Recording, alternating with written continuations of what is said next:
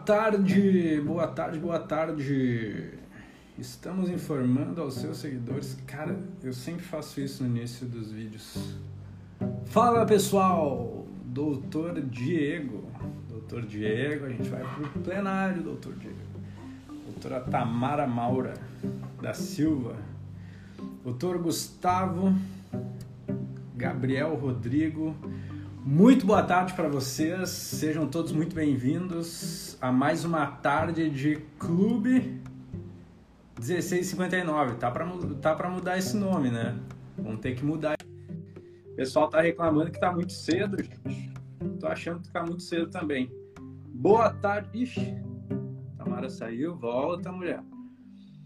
Gabriel, boa tarde. Seu Gilcimar, Gilcimar tem que ver o WhatsApp, ver que tu me mandou, não consegui abrir ainda gente vai, olha, esse negócio de WhatsApp para advogado é fogo, cara.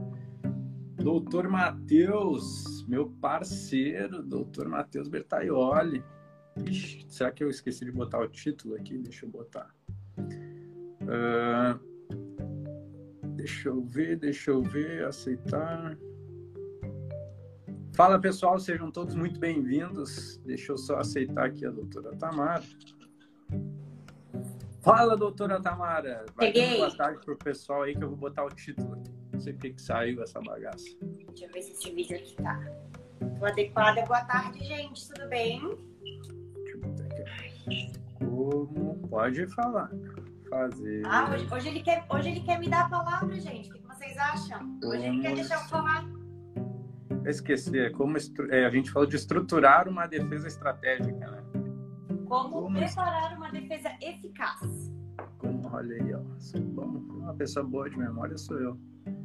Como, Como preparar uma defesa eficaz. eficaz. Vamos preparar uma defesa eficaz. Vamos preparar uma defesa eficaz no, no tribunal do júri. Vou botar no júri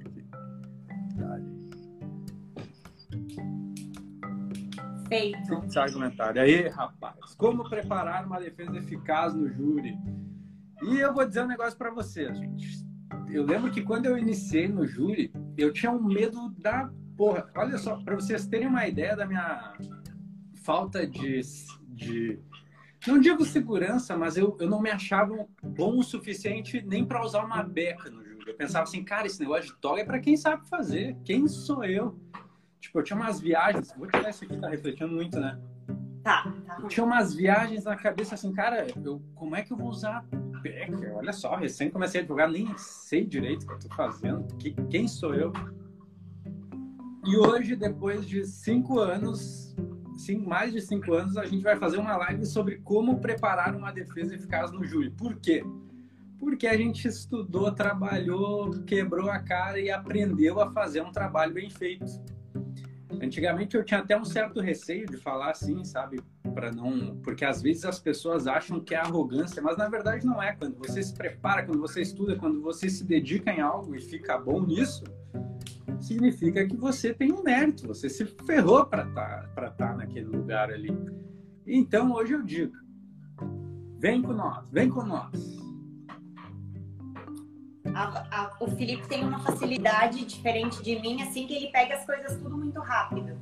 Então, geralmente, quando a gente vai estudar o processo, um dos motivos, assim, que a gente sempre, que gera algum tipo de discussão, eu falo, Felipe, começa a estudar 10 dias antes do processo. E ele, às vezes, vai ele pegar, se ele pegar um dia antes do tribunal do júri, ele vai estudar e vai dar tudo certo, assim. É, mas isso é uma coisa que, que é o que a gente tem que prestar atenção, né? Que é analisar esse, sempre que possível, analisar esse processo sempre com um pouco de antecedência, até para você conseguir analisar tudo e pedir documentação caso necessário. É, até às vezes analisando o processo, às vezes não foi você que fez, como da situação da semana passada, e aí você percebe que ah, talvez precise fazer um HC preventivo para que não se utilize alguma prova. Então, assim, sempre que você for contratado para fazer algum, algum júri, eu acho que a, a primeira coisa é Boa essa. tarde, tchau. Não deixa para para estudar só ali em cima do, do laço, porque às vezes você precisa diligenciar para juntar algum documento ainda no prazo ali, por exemplo, dos três dias do 479, né? Então, a primeira coisa, assim, para trabalhar no, no processo do júri, apesar que o Felipe não me escuta sempre nesse sentido, é às vezes a gente dá uma pegada no processo com um pouco de antecedência para que a gente tenha tempo de diligenciar e, e trabalhar assim com, certa, com certo conforto, sem ficar preocupado, né? Então, acho que isso é uma das primeiras coisas assim que eu acho bem importante no processo. Não só no tribunal de júri, como em todos os outros também. Cara, tem um negócio interessante que, que eu sempre digo para os colegas: quanto mais vezes vocês conseguirem ler um processo, melhor, porque vocês vão conseguindo a cada leitura. Às vezes são surgem questões, surgem pontos que você não tinha dado a devida atenção. Até um dos motivos uh, pelo qual eu gosto de convidar mais pessoas para estudarem comigo é justamente porque uh, muitas vezes colegas conseguem ter uma percepção que eu não tive, que eu, algum detalhe que eu não que eu não peguei. E essa questão do estudo muito em cima, isso é meio, isso é um tanto relativo, tá, gente? Porque assim, ó, eu sempre tenho conhecimento dos autos, mas aquele estudo, aquele domínio, eu tenho cuidado, eu como é que eu vou dizer para vocês? Quando eu faço próximo do júri, aquilo ali fica, fica vivo na minha mente. Eu não preciso fazer milhares de vezes, eu, aquilo ali é muito vivo. Aquilo, o júri ele se desenha de uma maneira que eu consigo que eu consigo eu tô dentro dele assim. E às vezes eu não leio com tanta antecedência, porque cara, todos os casos que eu ponho a mão, eu já começo a ficar matutando lá no júri, lá na frente. Então, às vezes, eu vou fazer análise de algum caso com muita antecedência, eu já fico a todo momento pensando na defesa daquele caso. Então, para mim, acaba me prejudicando um pouco, porque eu, eu tô sempre com aquilo na cabeça daí. Eu li um processo no júri que vai ser daqui a dois meses, três meses. Eu já tô, tudo que eu tô vendo, eu tô vendo uh, como trabalhar naquele plenário. Mas o que a Tamara falou é importante. Quanto mais vocês estudarem, melhor. E daí, uma questão mais relevante ainda que ela disse é justamente uh, da possibilidade de, de pedir alguma diligência, de juntar algum documento. Por isso que eu sempre, sempre que algum colega fala comigo sobre júri, o que, que eu faço? Eu sempre faço a seguinte pergunta: olha, uh, em que fase anda esse processo? Em que, em que pé está esse júri aí? Por quê? Você ainda pode aproveitar algum prazo, e eu falo muito disso, já falei muitas vezes disso, prazo do 422 do CPP ou prazo do 479 do CPP. Que prazos são esses? O do 422 é quando o juiz ele, ele intima as partes para fazerem requerimentos e diligências para o plenário. Nesse prazo você pode arrolar testemunhas, você pode fazer diversos requerimentos que você achar uh, convenientes para o plenário. Então, eu sempre pergunto: olha, dá para aproveitar algum dos dois? Se dá, a gente derruba o processo para ver ó, o que, que a gente vai fazer. A gente vai usar o quê? E quando o 422 ele é um prazo que ele é marcado com mais antecedência. Então, assim, ó, uh, normalmente quando, é, quando você é chamado em cima, o normal é que você consiga aproveitar pelo menos o do 479 do CPP, que é aquele de juntadas, juntada de documentos. E, ele deve, e essa juntada é feita até três dias antes do júri. O que, que eu faço? É, tem entendimento que você poderia juntar, mesmo que não feche em três dias úteis inteiros para a outra parte ver. Mas, para não arriscar, a gente prefere deixar três dias livres, úteis e juntar antes ainda o que a gente precisa. E, importante, sempre pedindo para dar vista para o Ministério Público isso é, isso é crucial, você tem que juntar e já pedir, olha, manda urgente para o MP, porque o MP, imagina, você junta documentos para o júri, daqui a pouco chega lá no júri e o MP diz, olha, eu não tive acesso a esses documentos, o juiz não me intimou. E daí ele tem um belo motivo para anular o julgamento ou para, de repente, nem sair esse júri. Daí pensa, você está com tudo alinhadinho, juntou no prazo correto, mas não pediu para intimar o MP. O juiz ele deve intimar o MP. Só que às vezes, vocês sabem como é, esqueceu, daí quem se ferra depois é você que está com tudo preparadinho para o plenário. E o pior, podem ser impedido de usar isso em plenário, né? Às vezes não é redesignado, mas impede. É, precisa fazer, mas sem se utilizar daqueles documentos.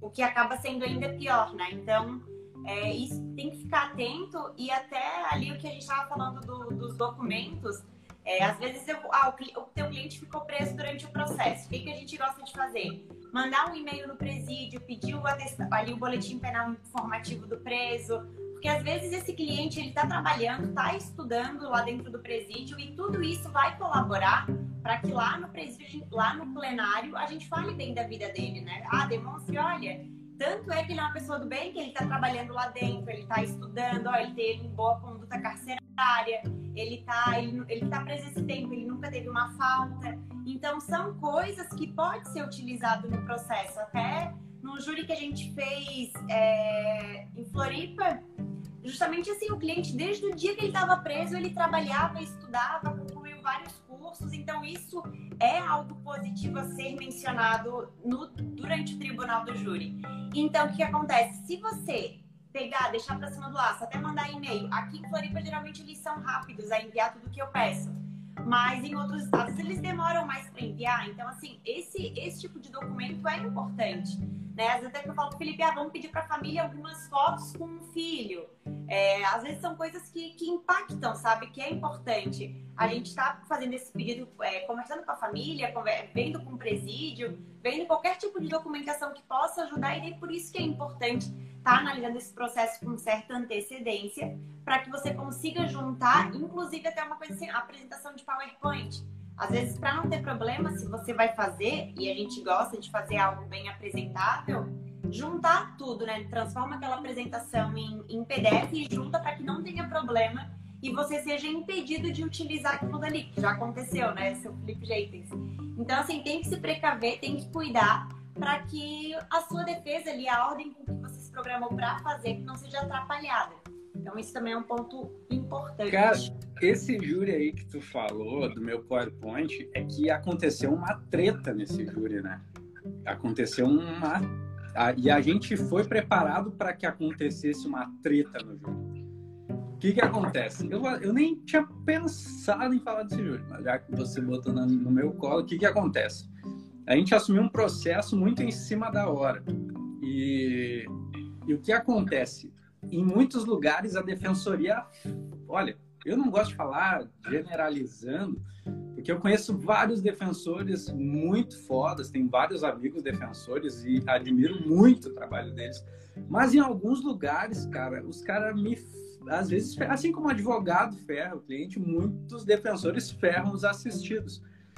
E nesse júri especificamente, a gente recebeu um júri em que não havia nada nada favorável para o acusado, não tinham documentos, não tinha nada. E a família tinha juntado, tinha juntado ali alguns documentos mandado para a defensoria, e a defensoria não juntou nos autos. Tinha até um documento do, do familiar do réu lá dizendo: olha, uh, recebi os documentos tais que era para ter sido juntado no caso e não juntou. Então, assim, uh, a gente chegou num júri onde a, a, a imagem do réu estava pintada da pior maneira possível. Pior maneira possível. E eu já vou, isso aqui eu já vou abrir para outros casos, porque assim, ó, você assume júri em cima, principalmente você que pega muito júri, quando começa a, pegar, a receber júris aí de, de defensoria pública, é muito comum, cara. Você pega assim, ó, vai ler a denúncia, chora para de ler na metade. Daí vai de novo e pensa, meu Deus do céu, o que, que eu tô fazendo aqui? Não quero. E daí lê de novo até pensar assim, ferrou. Porque assim, ó, o normal, o normal é o quê? Você receber uma denúncia que é um caos. É um caos. E a acusação, ela tem no mínimo, ainda que mal e porcamente, um inquérito, às vezes inquéritos muito bons, que nem Florianópolis tem uma delegacia de, de polícia civil uh, especializada de homicídios que ela é muito boa. Inclusive, esse caso, né, tava na, numa especializada e tal, tanto que filmaram o nosso acusado confessando, tinha uma confissão filmada dele. Então, assim, ó, esse processo aí tinha uma confissão filmada na delegacia, tinha todo um contexto de que ele teria matado em razão de uma dívida de 10 reais, 20 reais do tráfico tu, tu lia aquela denúncia e pensava assim, meu, esse cara é o, ele é o bandidão da, da capital, né? Mas quando você vai ver o, o cara lá num, sabe, um coitado, que ele era um coitado. Eu pensava assim, meu Deus, né? Como é que a gente vai chegar assim no júri? Então, com, então conversando com a Tamara, disse: Olha, não tem prazo para juntar mais documento, mas o que, que, eu vou fazer? Até eu nem vou deixar a live salva depois de falar isso para não dar treta que, que eu vou fazer? Vamos juntar esses documentos. A gente já tinha juntado, né? A juíza, a juíza tinha negado, eu acho, em razão do prazo, mas a gente não tinha prazo. Juntou os documentos, juntou foto dele com a família, juntou certificados de curso, juntou carteira Ele trabalhava um monte, várias fotos aquele dele guri era um guri, Cara, aquele guri era um guri bom. Aquele guri era um guri gente boa, gente fina, trabalhador, estudioso, guri dedicado.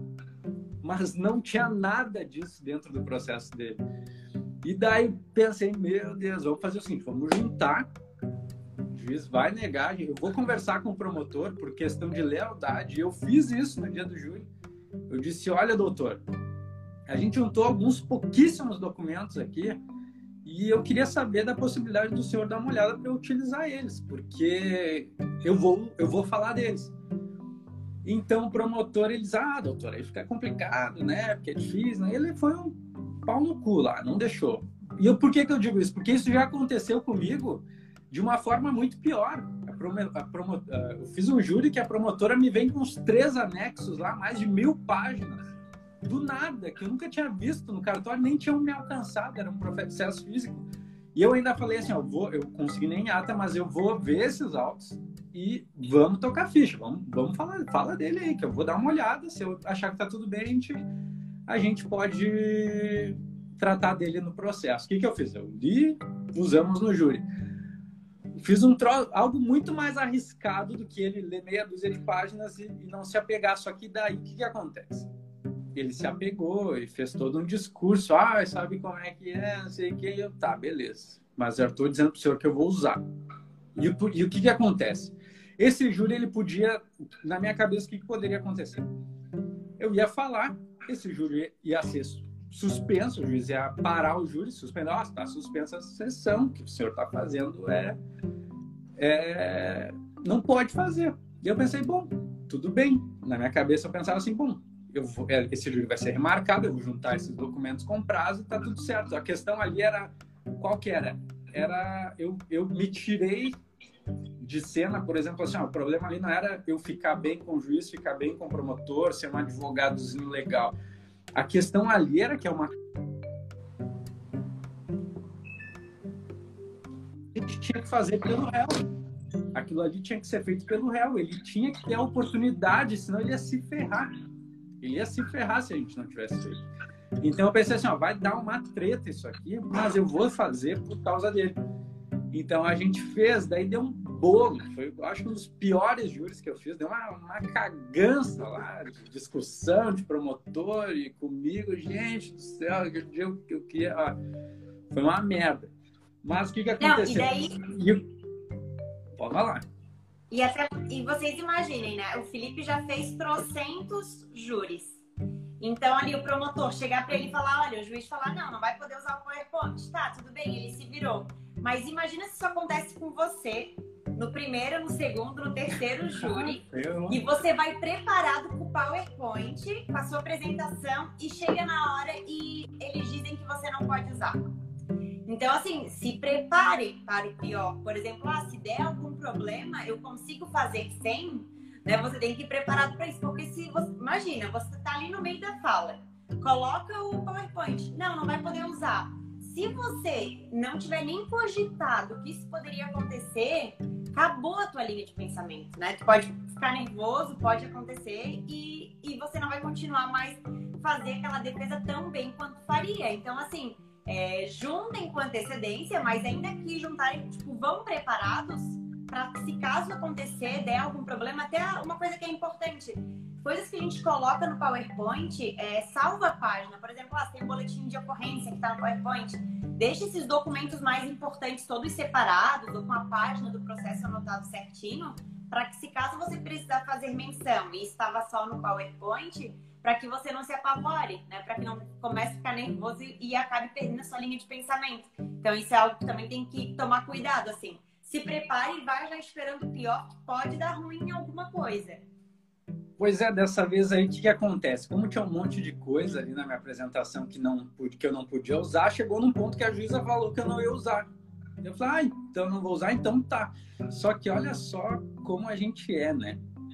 Enquanto a gente estava nessa discussão, pode usar, não pode usar, a Tamara estava controlando o PowerPoint, estava lá na, mostrando para os jurados lá, a família o acusado com a família uniformizado, loucura, né? trabalhando. Né? É, tinha foto do menino trabalhando, tinha um monte de coisa. E enquanto ali eu tava no PowerPoint, enquanto o Felipe discutia se podia passar ou não, eu tava ali passando as imagens para baixo, porque os jurados estavam de olho na tela. E eu tava ali passando as imagens enquanto eles discutiam se ia passar ou não. Alguma coisa eu consegui demonstrar, alguma coisa eu consegui mostrar, graças a Deus. E ali é aquela coisa, né? Não dá para desver o que foi visto.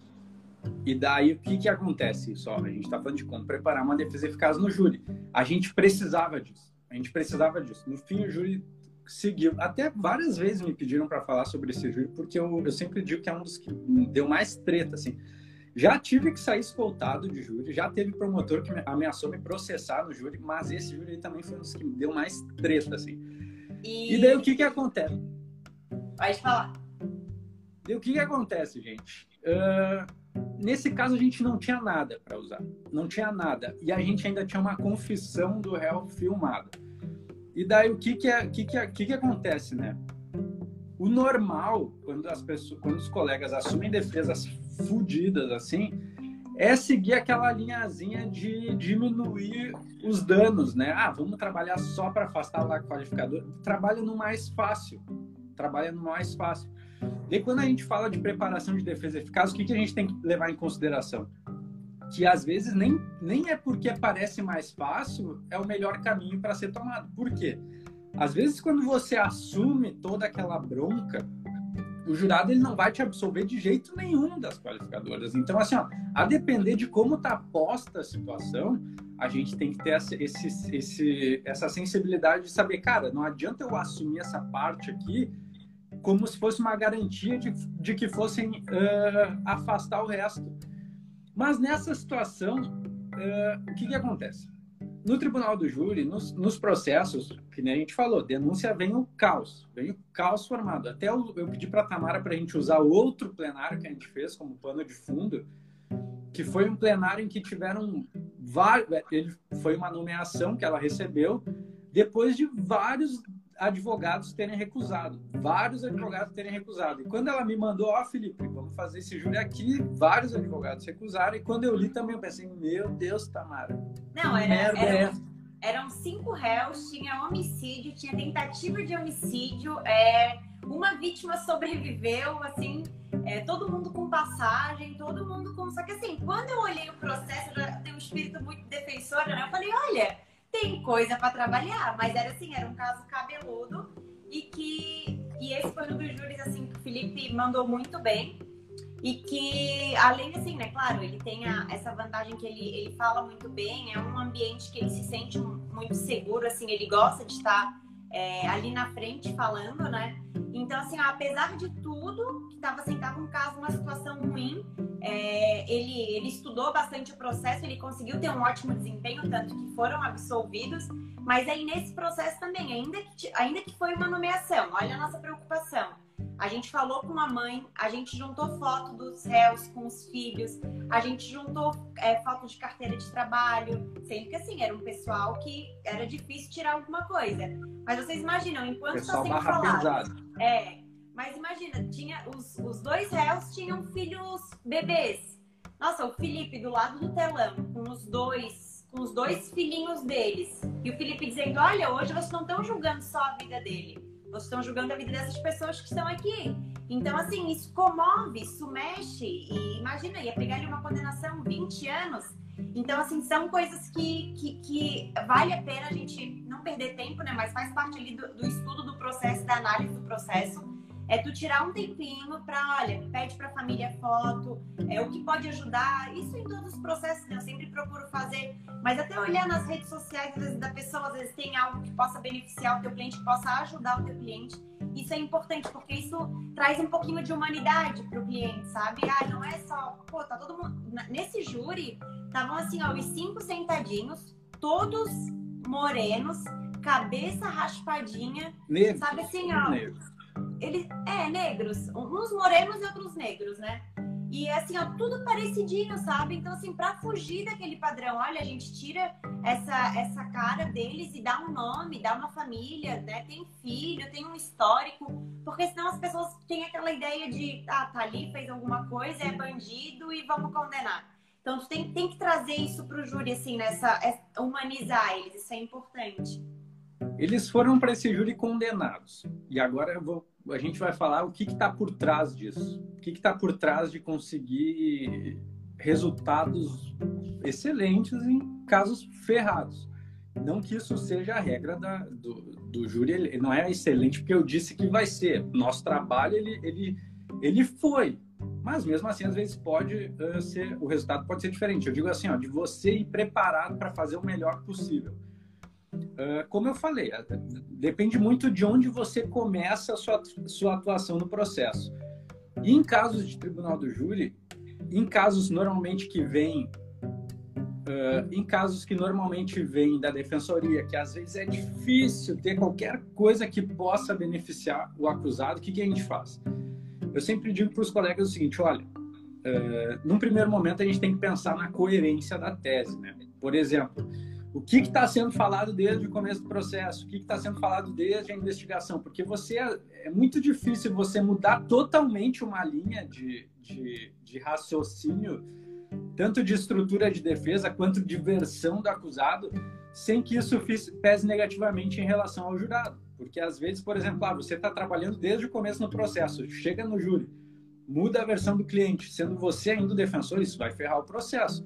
A gente tem um artigo, eu tenho um artigo que eu escrevi sobre os dois principais elementos de coerência que você tem que prestar atenção no júri. É isso.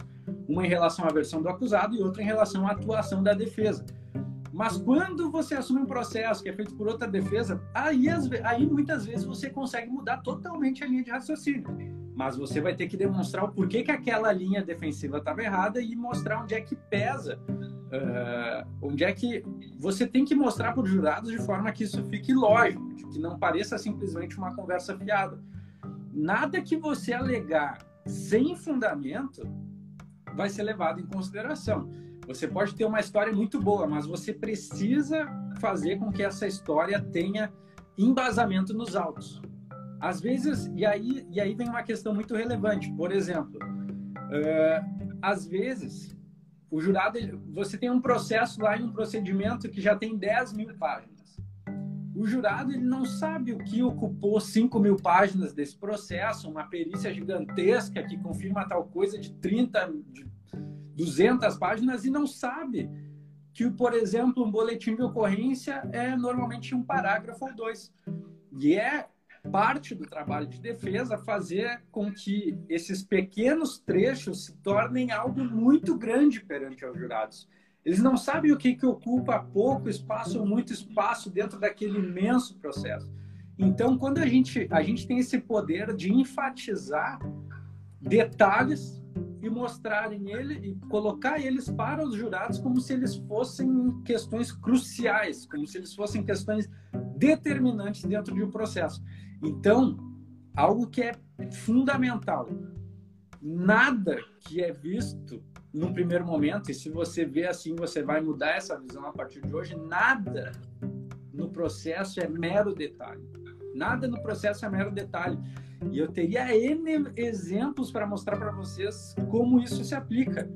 Eu lembro uma vez de um júri em que a, a prova também estava toda contra o acusado, mas tinha uma versão da vítima que ela disse assim: Ah, eu conversei com a minha esposa, minha esposa disse que eu estava viajando. Foi um trechinho assim que ele falou. A esposa dele nem veio para o processo para se manifestar em relação ao caso, mas o que, que acontece? Estava documentado. Tá documentado é prova. Eu disse: olha, isso aqui vale tanto quanto qualquer outra prova desse processo. Isso aqui é uma versão, uh, é um relato indireto de uma, de uma outra testemunha, que ela não veio para o processo em razão de. Mas tá aqui. E é o seguinte, a gente deu uma. mostrou aquilo como algo muito grande. Nesse caso, por exemplo, desse júri de, de, de São José, né, Grande Floripa, tinha um contexto muito ruim, acusados tinham antecedentes, era muito ruim para eles. Mas a gente ressaltou pontos que, que eles sequer foram observados no processo. Por exemplo, uh, algo que é muito comum, gente, muito comum. O advogado ele assume um caso que tem uma investigação por trás, tem uma acusação do Ministério Público e, e, e ele trabalha partindo do pressuposto que aquela versão acusatória ela é verdadeira ou ela é uh, ou ela é uh, uma versão que deve ser quebrada. Como, como é que eu vou explicar isso? Parte do pressuposto que você tem que parte do preço. Olha, é, é louco isso, mas parte, por exemplo, vou ter que explicar dando um exemplo. Por exemplo, tem uma investigação do fulano de tal, desses clientes aí que a gente atendeu. Ó, a testemunha disse que era ele, a testemunha já conhece ele tal, teve reconhecimento, teve isso, teve aquilo. Então, todo o processo de anos de duração foi levado como se ele era, como se o João fosse o fulano que está sendo tratado ali nos autos. Mas olha que olha como parece besteira, mas ninguém no processo inteiro sentou na frente do João e disse: Olha, o João que eu estou falando, que eu falei em todos os meus depoimentos, o João que eu disse que eu conheço, o João que me sequestrou, o João que matou meu marido, é aquele ali, ó. Apontou e disse: Ó, esse aqui. É um, é um reconhecimento que nunca foi feito. Então, assim, ó, eu lembro que nesse júri os colegas advogados chegaram e falaram para a gente: Olha, tá difícil para vocês, hein? E eu olhava para Tamara e falei: Olha, Tamara, para mim, eu, eu não entendo isso, porque às vezes para mim parece tão simples que, que isso aqui não foi feito e é determinante e ninguém enxerga o que está acontecendo. Gente, nesse foi... foi o júri que o Felipe, eu acho que ele estava mais assim, concentrado no júri, assim. Naquele júri eu falei: Olha, vai dar boa. E foi o júri assim que ele saiu muito bem e tava todos os advogados falando assim: Ó, não, né? Os clientes de vocês estão ferrados. E quando o Felipe começou a falar, tava todos os advogados assim, ó, porque tinha muitos advogados, tava assim, ó. Assim, Mas... ó, estavam de boca aberta e porque a explanação naquele dia foi foi perfeita, assim. Mexeu com o emocional dos jurados, é, fez tudo, estudou o processo, a gente é, analisou o processo, analisou é, o, até inclusive as vítimas, as, a vida do réu, assim, foi, foi redondinho, foi um plenário perfeito. E da, o que acontece? Uma defesa bem preparada, bem estruturada, ela depende de um, um conjunto de elementos que caminham no mesmo sentido. Normalmente, quando a gente estuda um processo, o que, que eu busco? O que, que a gente busca? Olha, a gente precisa de uma base, de um alicerce aqui, que vai ser o nosso centro de trabalho, nossa os nossos elementos principais e nós vamos ter ali os elementos secundários, que vão ser aqueles que a gente apresenta para o jurado assim, ó, além disso aqui que a gente está falando, tem mais todas essas questões. E daí, normalmente, é nessas questões secundárias é que eu sempre busco, buscamos elementos emocionais, porque elementos emocionais fa podem fazer o jurado ir contra totalmente contra aquilo que ele entende no primeiro momento por decisão mais racional. É o, é o emocional dele, é o sistema límbico dele que manda nessa parte. Então, assim, ó, você mostra, você tem uma base com coerência, uma base com lógica, você explica o porquê o seu cliente não deve ser condenado em razão disso e disso, disso, que está no processo, que está tudo ali comprovado e depois faz esse apanhado que, que engloba mais questões para envolverem ele e fazer com que ele caminhe nesse sentido. Esse processo do, de São José, o que, que acontece? A gente tinha elemento, a gente tinha esse elemento que eu, que eu achava muito simples, mas que ele foi determinante. Olha, o meu cliente ele foi tratado desde o início como se ele fosse essa pessoa que está sendo mencionada, porque ele tinha sido reconhecido por vítima e tudo mais, mas nunca ele pode ter um histórico, ele pode ter uma vida voltada para o crime, ele pode participar de facção, mas é o seguinte, nunca ninguém, nenhuma testemunha, nunca ninguém fez isso. Disse, olha, João que eu estou falando, que eu falei esse tempo todo, é aquele rapaz ali. Isso nunca aconteceu. Então eu disse assim, olha, a gente, a gente, a gente não tem como condenar assim. E o engraçado é que eu passei por isso mais de uma vez, foram várias vezes que eu vi isso, de processos todos caminhando num sentido e que as defesas sequer alegam essas questões, sequer dizem, olha, não tem nem reconhecimento aí que é um negócio simples. Por isso que, é, a, que, tem que a gente tem que ter sensibilidade no sentido assim, ó, tá, tá errado, não foi feito. Inclusive num caso de tráfico, agora há pouco tempo também aconteceu isso. O processo todo ele rola sem ter, olha, sem ter uma assim, ó, essa pessoa que eu tô falando aqui é essa pessoa, sabe? Não tem essa simples indicação, assim, então tem que cuidar, porque é algo que às vezes pode parecer, ai, não, não vou alegar isso porque é ele. É Mas, muito assim, simples, gente, né? É, é, eu tô dizendo assim, não Parece é, muito é, simples. É algo muito importante que vai ser determinante na defesa. Então, assim, quando for analisar o processo, olhem de fato, sabe? Se atentem a possíveis nulidades, se, a, a, se atentem a, a, a, possíveis falhas, porque isso vai ser importante. E às vezes dá aquela olhadinha só superficial. Inclusive, esse outro, outro caso que aconteceu, tinha uma suposta prova no processo que não era uma prova, era uma menção de uma. Era uma, um, uma simples partezinha de uma interceptação, mas a interceptação não estava no processo, não estava íntegra, não estava nada, era um simples copia e cola. Olha, eu peguei essa partezinha aqui daquele processo, daquela interceptação que não tá no processo. Nem prova é, gente. Então, assim, é, esse daí é o caso. Pega muito em cima da hora, mas, a meu ver, era caso até de fazer um HC preventivo, impossibilitando o MP de fazer menção a, a esse trecho. Porque imagina, a defesa não teve, não teve acesso à integralidade da prova. Então, assim, são coisas que tem que prestar atenção, ainda que você, talvez ali no começo você fique meio receoso de, ah, de se indispor com o magistrado, de, de se indispor com o Ministério Público, mas são coisas que tem que se atentar, porque vai fazer diferença ali na hora de estar fazendo a tua defesa. Ainda que fosse nomeado, ainda que tenha recebido pouco, mas assim, independente, é, faça pelo seu trabalho para que você consiga trabalhar bem, né? Faça pelo cliente, mas para na hora ali você ter elementos. Então, fique atento a essas coisas porque passa despercebido por muita gente. Vocês ficariam impressionados em saber. Né? Igual aqui, esse júri de São José já tinha passado uns 10 advogados no processo. Então, assim, é, ninguém lê, cara. Ninguém é, lê processo. Lê. impressionado com isso. Então, se a gente fala tanto do juiz, do estagiário que não olhem os processos, a gente, como advogado, não pode ser mais um que vai passar os olhos no processo de forma superficial, sem se atentar a essas coisas, né? Então, é, prestem atenção nisso. O Felipe falou de duas coisas que eu quero fazer um parênteses ali, sobre o Felipe gosta de trabalhar com, com mais outra pessoa no tribunal do júri para ter um outro olhar, né? Isso também aconteceu, acho que foi no outro júri de Floripa, que eu ouvindo a, a, os áudios da audiência de instrução, falei pro Felipe, nossa, esse áudio aqui é muito bom para passar. É, dá um ar do que a vítima não se sentiu ameaçada, que, que não realmente não teve uma ameaça verdadeira. E ele falou: olha, não tinha prestado atenção nisso. Então, às vezes, um outro olhar para olhar o processo, para ouvir os áudios e dizer: ó, oh, esse ponto aqui eu acho importante, esse ponto aqui, trocar umas figurinhas, porque às vezes tu consegue ter uma, uma visão mais clara e, e fazer uma. ter uma melhor atuação, uma defesa mais eficaz. É, tendo outro, tendo uma dupla, né, para te conseguir conversar e, e falar sobre o caso. Esse é um ponto e ele, o Felipe, falou sobre a vítima. É uma coisa que a gente também gosta de fazer é dar uma investigada na vida da vítima. Não estou dizendo que a gente vai humilhar a vítima, não, não é nada disso. É, no caso do, de um júri que a gente fez em São José, essa suposta vítima, ela já tinha ameaçado, é, feito uma acusação falsa do réu que tinha estuprado ela.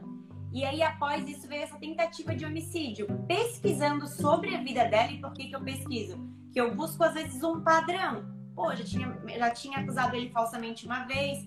Eu fui olhar o histórico dela, tinha um monte de processo em andamento de estelionato, é, pessoas dizendo nos depoimentos dizendo que ela era uma atriz, que ela se fazia de coitada, que ela chorava quando prestava o depoimento. Então, imagina, é, se ali no, depoimento do nosso cliente ela fez tudo isso.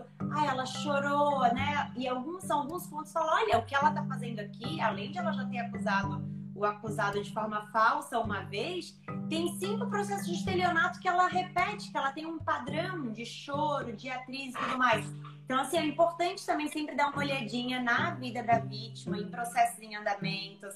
É, eu olho o Facebook, eu olho tudo que eu puder, às vezes não tem no site do tribunal, tenta puxar no Jus Brasil.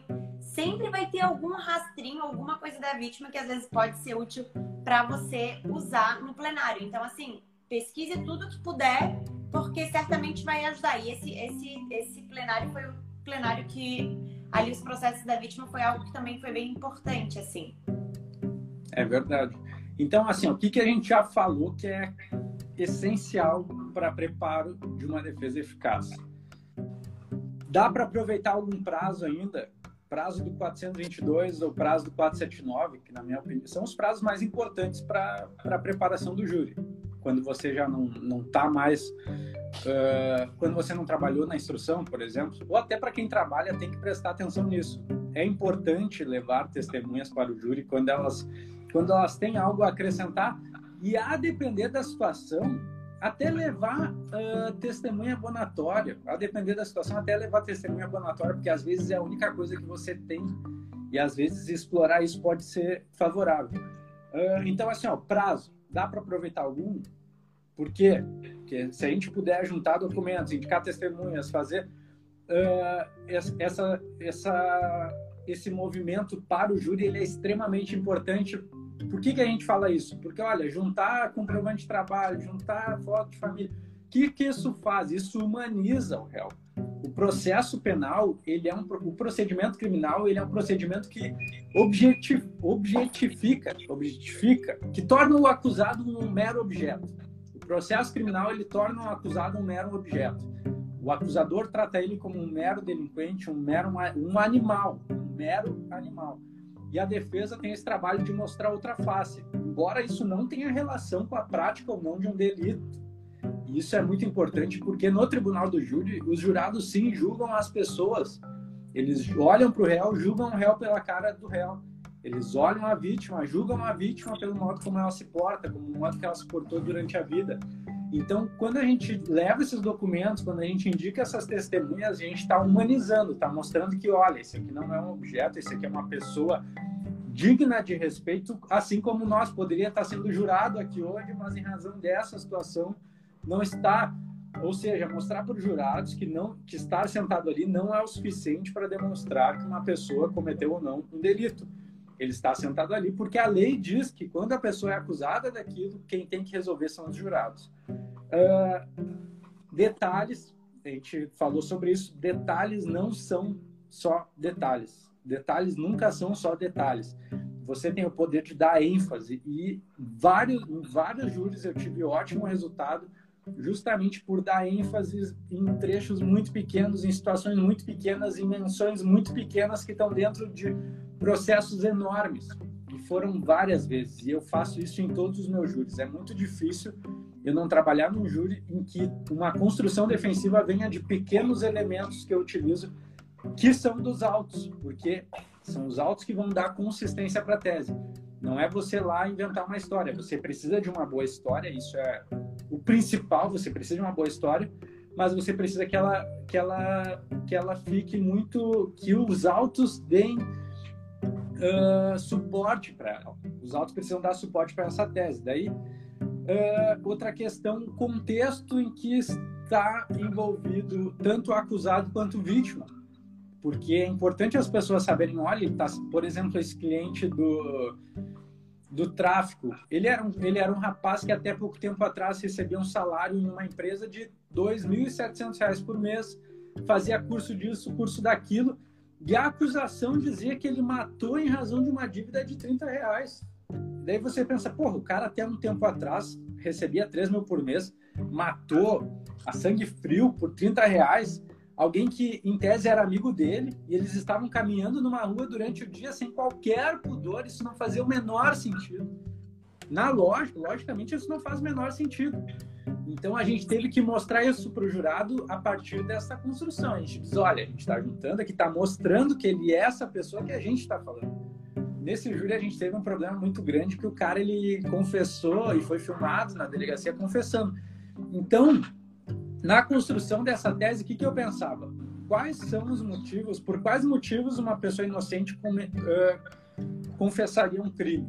Por quais motivos um inocente confessaria um crime? Daí, eu, daí a gente faz essa análise. Até eu tenho uma publicação sobre isso. A gente precisa de valores que são comuns à maioria das pessoas na sociedade. Que valores por, por qual motivo qualquer pessoa com, uh, cometeria, uh, confessaria, confessaria o cometimento de um crime. No caso dele, a gente usou a questão de ameaça. Ele teria sido ameaçado por pessoas que sabiam que ele tinha uma vida correta, que sabiam da família dele, e a gente tinha todo esse contexto por trás. E foi algo que, que foi muito bem. O promotor ele ficou maluco quando viu aquilo lá. Então, a gente foi um troço muito bom. Então, assim, a gente humanizou ele e a gente deu o que os jurados precisavam. O que, que os jurados precisam? eles precisam de fundamento. Olha, ele, ele poderia ter, ele confessou em razão disso, ó. Estava sendo ameaçado, se ele dissesse realmente quem era o cara da vila lá, ele morria, isso é comum no tráfico. Mas esse padrão de, de, de atuação aqui não é não é nem um pouco coerente com uma pessoa que sempre trabalhou certinho, sempre trabalhou de carteira assinada, nunca teve envolvimento no crime. Isso não faz nenhum sentido. Isso aqui é coisa de quem não tem nada a perder, de quem já está mais do que enfiado na vida do crime. Então, tudo isso, uh, isso pesa. Daí, depois que você prepara a defesa, você precisa pensar no seguinte: olha, a sua tese, a sua convicção na sua defesa, ela tem que ser nota, tem que estar 100%. Isso eu falo, isso eu falo sempre porque eu já tive a oportunidade de trabalhar com colegas que não acreditavam tanto assim na defesa, não acreditavam tanto assim no que estava sendo feito. E isso transparece, gente. Quando você não está convicto, você não convence ninguém. Anota aí na testinha. Quando você não, é, não está convicto da sua tese, você nunca vai convencer ninguém que ela está certa. Você só convence quando você está convicto da sua tese. E eu vou te dizer mais. Você pode não, e eu vou até, não vou deixar salvo esse vídeo aqui você pode até não acreditar no acusado, mas você acreditando na sua defesa, você absolve, você faz, olha, você bota para quebrar. Então, assim, ó, convicção na tese de defesa essencial. E outro elemento que a gente falou, que a gente falou aqui, que a gente falou aqui. Não partam do pressuposto de que a tese acusatória é uma verdade absoluta.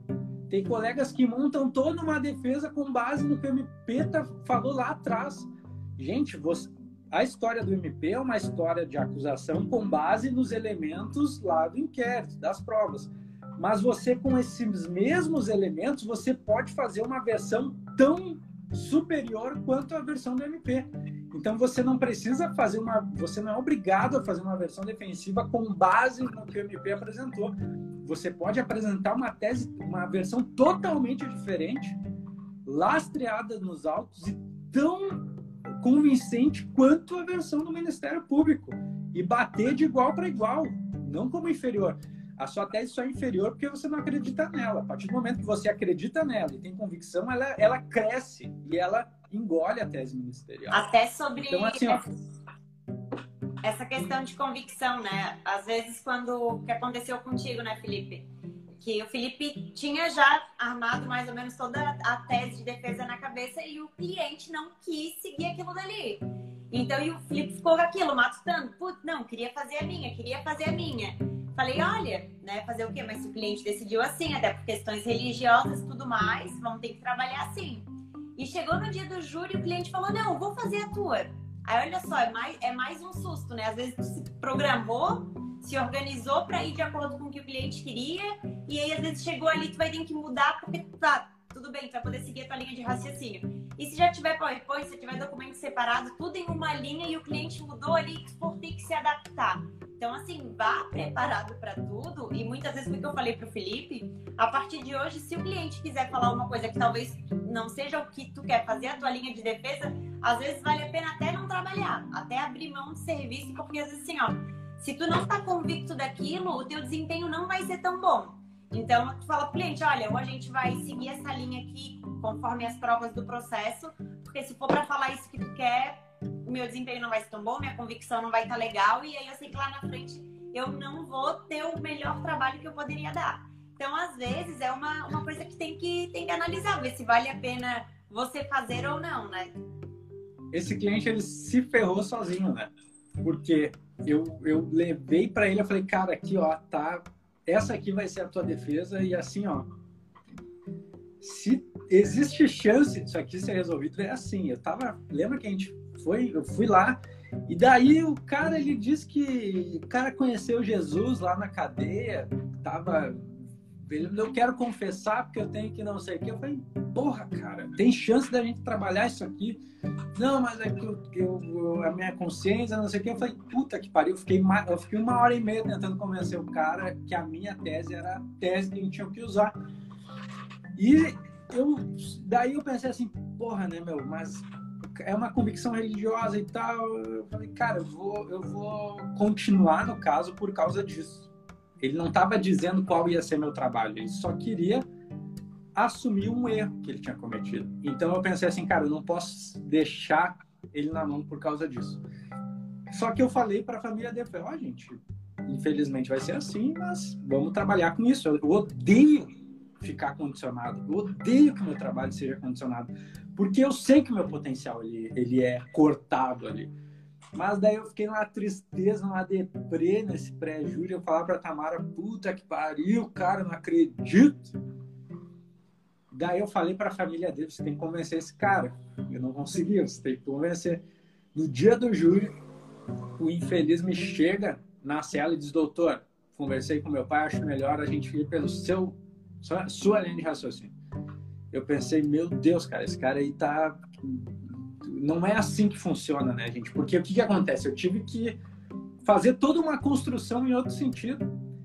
E, e a, a Tamara trabalha comigo, ela sabe que que é, como é que a gente faz o nosso trabalho. A gente estuda todo o processo, separa a prova, separa a documentação, discute, faz isso, faz aquilo. Depois eu dou um tempo dos autos e fico só olhando para as estrelas, pensando na maneira que eu vou fazer os jurados irem comigo. Por quê? No final de tudo isso, no final de tudo isso que a gente faz, o nosso trabalho é convencer os jurados. A gente faz tudo isso para quê? Para convencer os jurados. Não basta dominar processo, não basta dominar prova, você tem que convencer os jurados. Para convencer os jurados, não basta você ser inteligente, não basta você ser muito foda, você tem que saber persuadir. Você tem que saber utilizar gatilhos emocionais, utilizar elementos de lógica e você tem que saber conversar, você tem que carregar aquele jurado contigo. Então, depois que tudo isso está construído, não é simplesmente chegar na hora e, e voltar para a tese anterior. Mas eu disse para ele, olha, cara, eu, eu, vou pensar, mas assim, eu fiquei assim, ó, eu fiquei perdidaço nessa hora, porque eu pensei, cara, porque eu já tinha na cabeça que a, minha, que a primeira tese era a tese que ia resolver. Mas daí eu sentei e pensei, mesmo, agora não dá. Não dá porque eu já tive, eu já bati na minha cabeça um tempão para mudar isso daí. Eu já, eu já, eu já tô convicto no outro lado. E daí no fim isso acabou, acabou influenciando no trabalho. Não foi um trabalho, foi um bom trabalho, mas, mas eu senti, não tem como. A Tamara trabalha comigo, ela é a pessoa mais crítica em relação ao meu trabalho. Ela sabe quando poderia ter ido além. Tem muita gente que me vê atuar e diz, pá, cara, que legal, muito bom, não sei o que, mas a Tamara, ela sempre diz, cara, podia ter sido melhor, podia ter preparado mais, podia ter feito isso. Eu acho isso muito louco, né? Todo mundo, pá, que legal, parabéns, não sei o quê. Olha pra Tamara, ela sempre tem um dedo pra uma tanto que teve um júri que ele não, assim, né, que eu falei pra ele, olha, podia melhorar nisso e nisso aqui. E aí, nesse júri de São José, foi meio que pra ele, assim, Tipo, pra ele me mostrar agora. Então tá, tu queres melhor, então vou te mostrar. E nesse São José, eu fiz umas promessas e tudo mais para ele, né? E assim, ó, foi um júri exemplar, só que eu sempre falo, olha, nesse ponto, até nesse júri que teve problema com o Ministério Público, que daí às vezes ele se exaltou um pouquinho, a gente não gosta desse muito desse bate-boca, porque fica feio e tudo mais. Eu digo, olha, é, até coisas para vocês prepararem, é, dependendo da linha de, de plenarista que vocês querem seguir, é saber que às vezes pode ter um embate, mas eu, até não só como advogada, mas como quem está assistindo, eu não, eu não gosto dessa, sabe, desse bate-boca, desse aumento de voz, desse desrespeito. Eu me sinto desconfortável e às vezes eu percebo que os jurados também ficam. Então, assim, a provocação do Ministério Público geralmente ela vai vir. Então, é outra coisa para você também preparado. Sabe, ah, você quer agir com a mesma grosseria, você quer agir, né, aumentando a voz, eu vou né? Ou você quer fazer com educação, assim, é uma linha que a gente prefere seguir. Então são coisas que tu tem, quando for plenário, tu tem que saber ah, que linha eu quero seguir. Eu vou entrar na onda do Ministério Público, ah, eu vou para lá para rebater tudo que o Ministério Público falou, eu vou seguir a minha linha. Então, assim, tem que ter algumas coisas que você tem que ter na cabeça do que, que vai fazer no dia para você não se perder. E, e, é claro, ali a mudança de tese, imagina, o Felipe, quantos júris que ele já fez. Mas imagina você, às vezes, chegar lá e ter uma mudança de tese na hora. Né? Então, assim, é algo. Vai embora, não dá é... pra fazer. É, não, daí se alguém sem experiência, às vezes, assim, bom, se vai se atrapalhar na hora de falar, não vai dar pra fazer. Então, assim, é, é algo que tem, que tem que ir ponderando. Outra, outra coisa que é que o Ministério Público sempre vai fazer uso é ali dos antecedentes, né? Então, é algo que também olho. Ah, por exemplo, nosso cliente tem três processos. Ah, tem três condenações. Ah, três condenações por tráfico. Aí tu vai lá olhar, ah, é 100 gramas de maconha, é 10 gramas de cocaína. Então, às vezes, assim, dá uma olhadinha no processo, nos processos que ele tem também, porque às vezes o Ministério Público for lá querer tirar o seu cliente, né, para bandido, para traficantezão, você sabe por quanto que ele foi condenado, a gente sabe que isso é, na prática, é muito comum de ter uma condenação por tráfico e a quantidade de droga ser irrisória, né? Ah, sendo que o cliente foi defendido por defensoria pública. Então, isso são coisas que também tem que estar tá, tá esperto ali, porque pode acontecer. Uma outra situação que eu sempre analiso, e por isso que eu peço sempre presídio é, o boletim penal informativo e tudo mais, é porque às vezes lá na hora da sentença, dependendo do tempo que ele cumpriu, ele já poderia ser liberado. Então, por exemplo, ah, ele tem três processos em andamento, aí sempre vai lá e confere, tem preventiva em algum? Não tem? Quanto de pena ele cumpriu? Vamos com esses dados, porque às vezes ali na hora de dar sentença, o juiz ele não vai olhar. Mas aí eu sempre faço já mais ou menos um cálculo da pena que ele pode pegar e se ele já poderia ser solto no dia. Então, assim, às vezes tu já olha isso antes de ir, porque às vezes teu cliente, com, com uma simples, né, prestar um pouquinho mais de atenção, teu cliente pode ser solto no dia. Então, isso também é importante. E... Cara, solto no dia. Deixa eu só fazer uma observação. Nesse júri, inclusive, teve um cara que, para mim, isso foi inédito. Até eu não sei se vocês já viram isso. Diz aí para eu saber o cliente foi absolvido e o advogado conseguiu que o juiz mandasse ele para casa já do júri. Isso no Brasil eu nunca tinha visto, porque normalmente eles querem que aconteça toda aquela burocracia, né? Não, volta para o presídio, vai lá o comunicado, dá o alvará de soltura para depois ser solto lá. Sim. E o cara foi solto no júri. Eu pensei, cara, que louco isso. Ele não tinha Vamos nenhum processo. o advogado conversou com, com o juiz, mostrou que não tinha nenhum processo em andamento e o magistrado liberou. Até porque era de uma outra cidade, né? E o advogado estava indo para essa outra cidade, então assim, o magistrado liberou. Mas é claro, não é comum, né? Geralmente eles vão pro presídio, daí pro presídio, porque o juiz não quer se responsabilizar por nada, para daí o presídio ver os processos que estão em andamento, para daí decidir se libera ou não. E... Quem aí tem defesa, quem aí tem defesa em andamento para fazer júri. Quem aí quer entrar para a gente discutir a defesa de vocês? Rapidinho. Quem ah. aí tem defesa para fazer? Duas, duas, duas, coisas que tem que também rapidinho para falar. É, sempre no júri, prestar atenção na roupa né, do, do seu cliente. Às vezes no presídio eles mandam, mas assim, ó, já se antecipa e pede para a família uma roupa para levar no dia, pra, porque às vezes eles dão qualquer roupa, uma roupa velha, uma roupa de qualquer jeito. Então, sempre peça para a família uma roupa mais apresentável para dar para o cliente no dia do júri. Isso é importante. E quando você chegar, principalmente assim, quem está fazendo os primeiros e que não pôde acompanhar, porque eu, eu pude acompanhar muitos júris, assim, então é essa prática aqui para estar tá te preparando. E mesmo com a gente aconteceu da entrada do, do, do réu no, no, assim, no júri, né? Por conta das algemas. Então, assim, quando chegar. João Paulo, primeiro júri. Ô, João Paulo, entra aí com nós, vamos falar desse teu júri. Manda aí, convida, não sei, não sei mandar. Manda aí que eu te boto aqui para a gente falar. E, tá com dúvida? E... Vamos alinhar esse, esse plenário. E nesse, e nesse júri, é, o cliente, por conta do Covid, eles geralmente entram por trás, sem ser visto. A juíza determinou que ele entrasse, assim, ó, sem avisar a gente, pelo, praticamente pelo meio dos jurados, com as algemas em cima da mão, assim. Na hora eu falei pra juíza, né? Ah, doutora, a juíza falou pra mim, ah, doutora, todo mundo sabe que ele tá preso. Gente, assim, ó, é uma coisa que quando chegar, já, já fala com o juiz e fala, olha o réu, né, como sabe, ele tem que entrar, né, ele não pode parecer de algemas. Então, assim, já leva não só as algemas, mas o marca-passo também no pé sempre faz a solicitação para tirar, porque isso interfere sim. Então, assim, se atentem nisso e, claro, ah, entrou com algemas, nesse caso a gente, a gente consignou em ata, mas a gente não anulou o júri porque a gente, ele foi solto e a gente teve um resultado muito bom. Mas seria um caso de anular o júri, sabe? Ele passou na frente dos jurados, com o bracinho lá em cima. Então são coisas que tem que, tem que prestar atenção e tem que consignar. Não fica com medo de se indispor, porque vai, vai acontecer, vai, vai ter que fazer, né?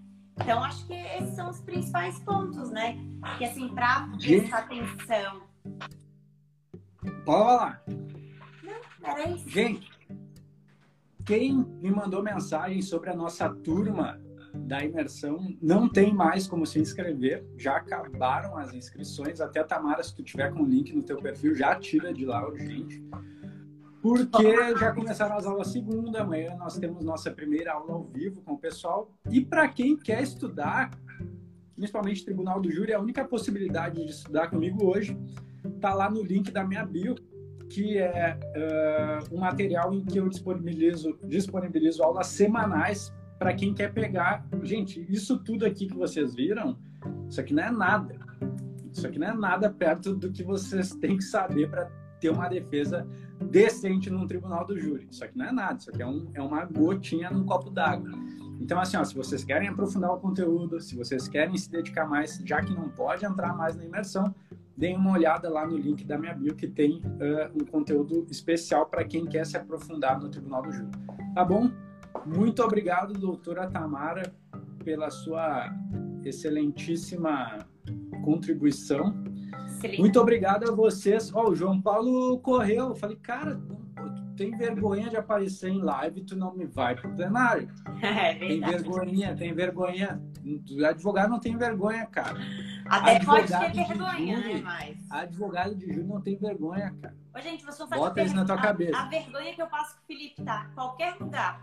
Se for uma celebração de assim, ó, de um noivado que é, de alguém que nem é tão próximo da gente, ele diz: olha, essa pessoa pediu pra eu falar, eu falo. Eu falo. Ele tá sempre na espera de uma oportunidade de levantar-se e aparecer para falar.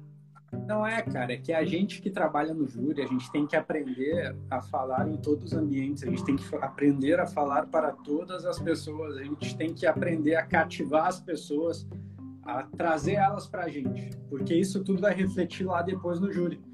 Por isso que eu digo, eu sempre brinco, mas no fundo é uma realidade. Você que tem vergonha de aparecer, você que tem medinho, não por ter vergonha. Ah, apareceu aí. É sem Mas vergonha, assim, é não é bem assim também, né, Josimar? Respeito. Advogado de júri sem vergonha. Isso aí, Josimar, sem vergonha. Porque a gente tem que. Porque é um exercício. É um exercício.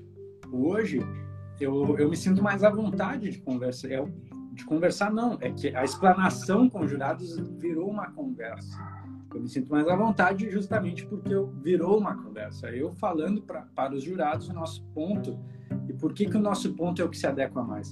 Mas isso é um exercício de postura na vida. Como você se coloca. Quando eu tenho vergonha, o que, que eu faço? Eu vou lá e tento fazer. Se tem uma coisa que me dá vergonha, eu vou lá e faço. Para tudo, gente. Tem uma coisa que me dá vergonha, eu vejo, cara. Tem um poeta que diz que enquanto a gente tem vergonha, a gente não é livre. Isso influencia totalmente o nosso trabalho. Gente, mas Gente, um beijo para vocês. Não tem de nada. João não leva pro coração. É, é uma brincadeira, mas assim, ó. Dê uma olhada lá no YouTube. Vai fazer o primeiro júri lá no YouTube. Eu acho que tem uns 50 conteúdos só de prática no Tribunal do Júri. Inclusive, embaixo do último vídeo que eu postei lá, tem uma lista de indicações de materiais, de livros. E é isso aí, gente tudo que a gente é pode fazer para ajudar vocês, para contribuir com vocês, para ajudar a desenvolver o trabalho de vocês, a gente está sempre fazendo. Inclusive agora nessas nossas lives semanais, tá bom? Um beijo. Beijo, boa Fiquem noite. com Deus. Até a próxima. Hasta luego.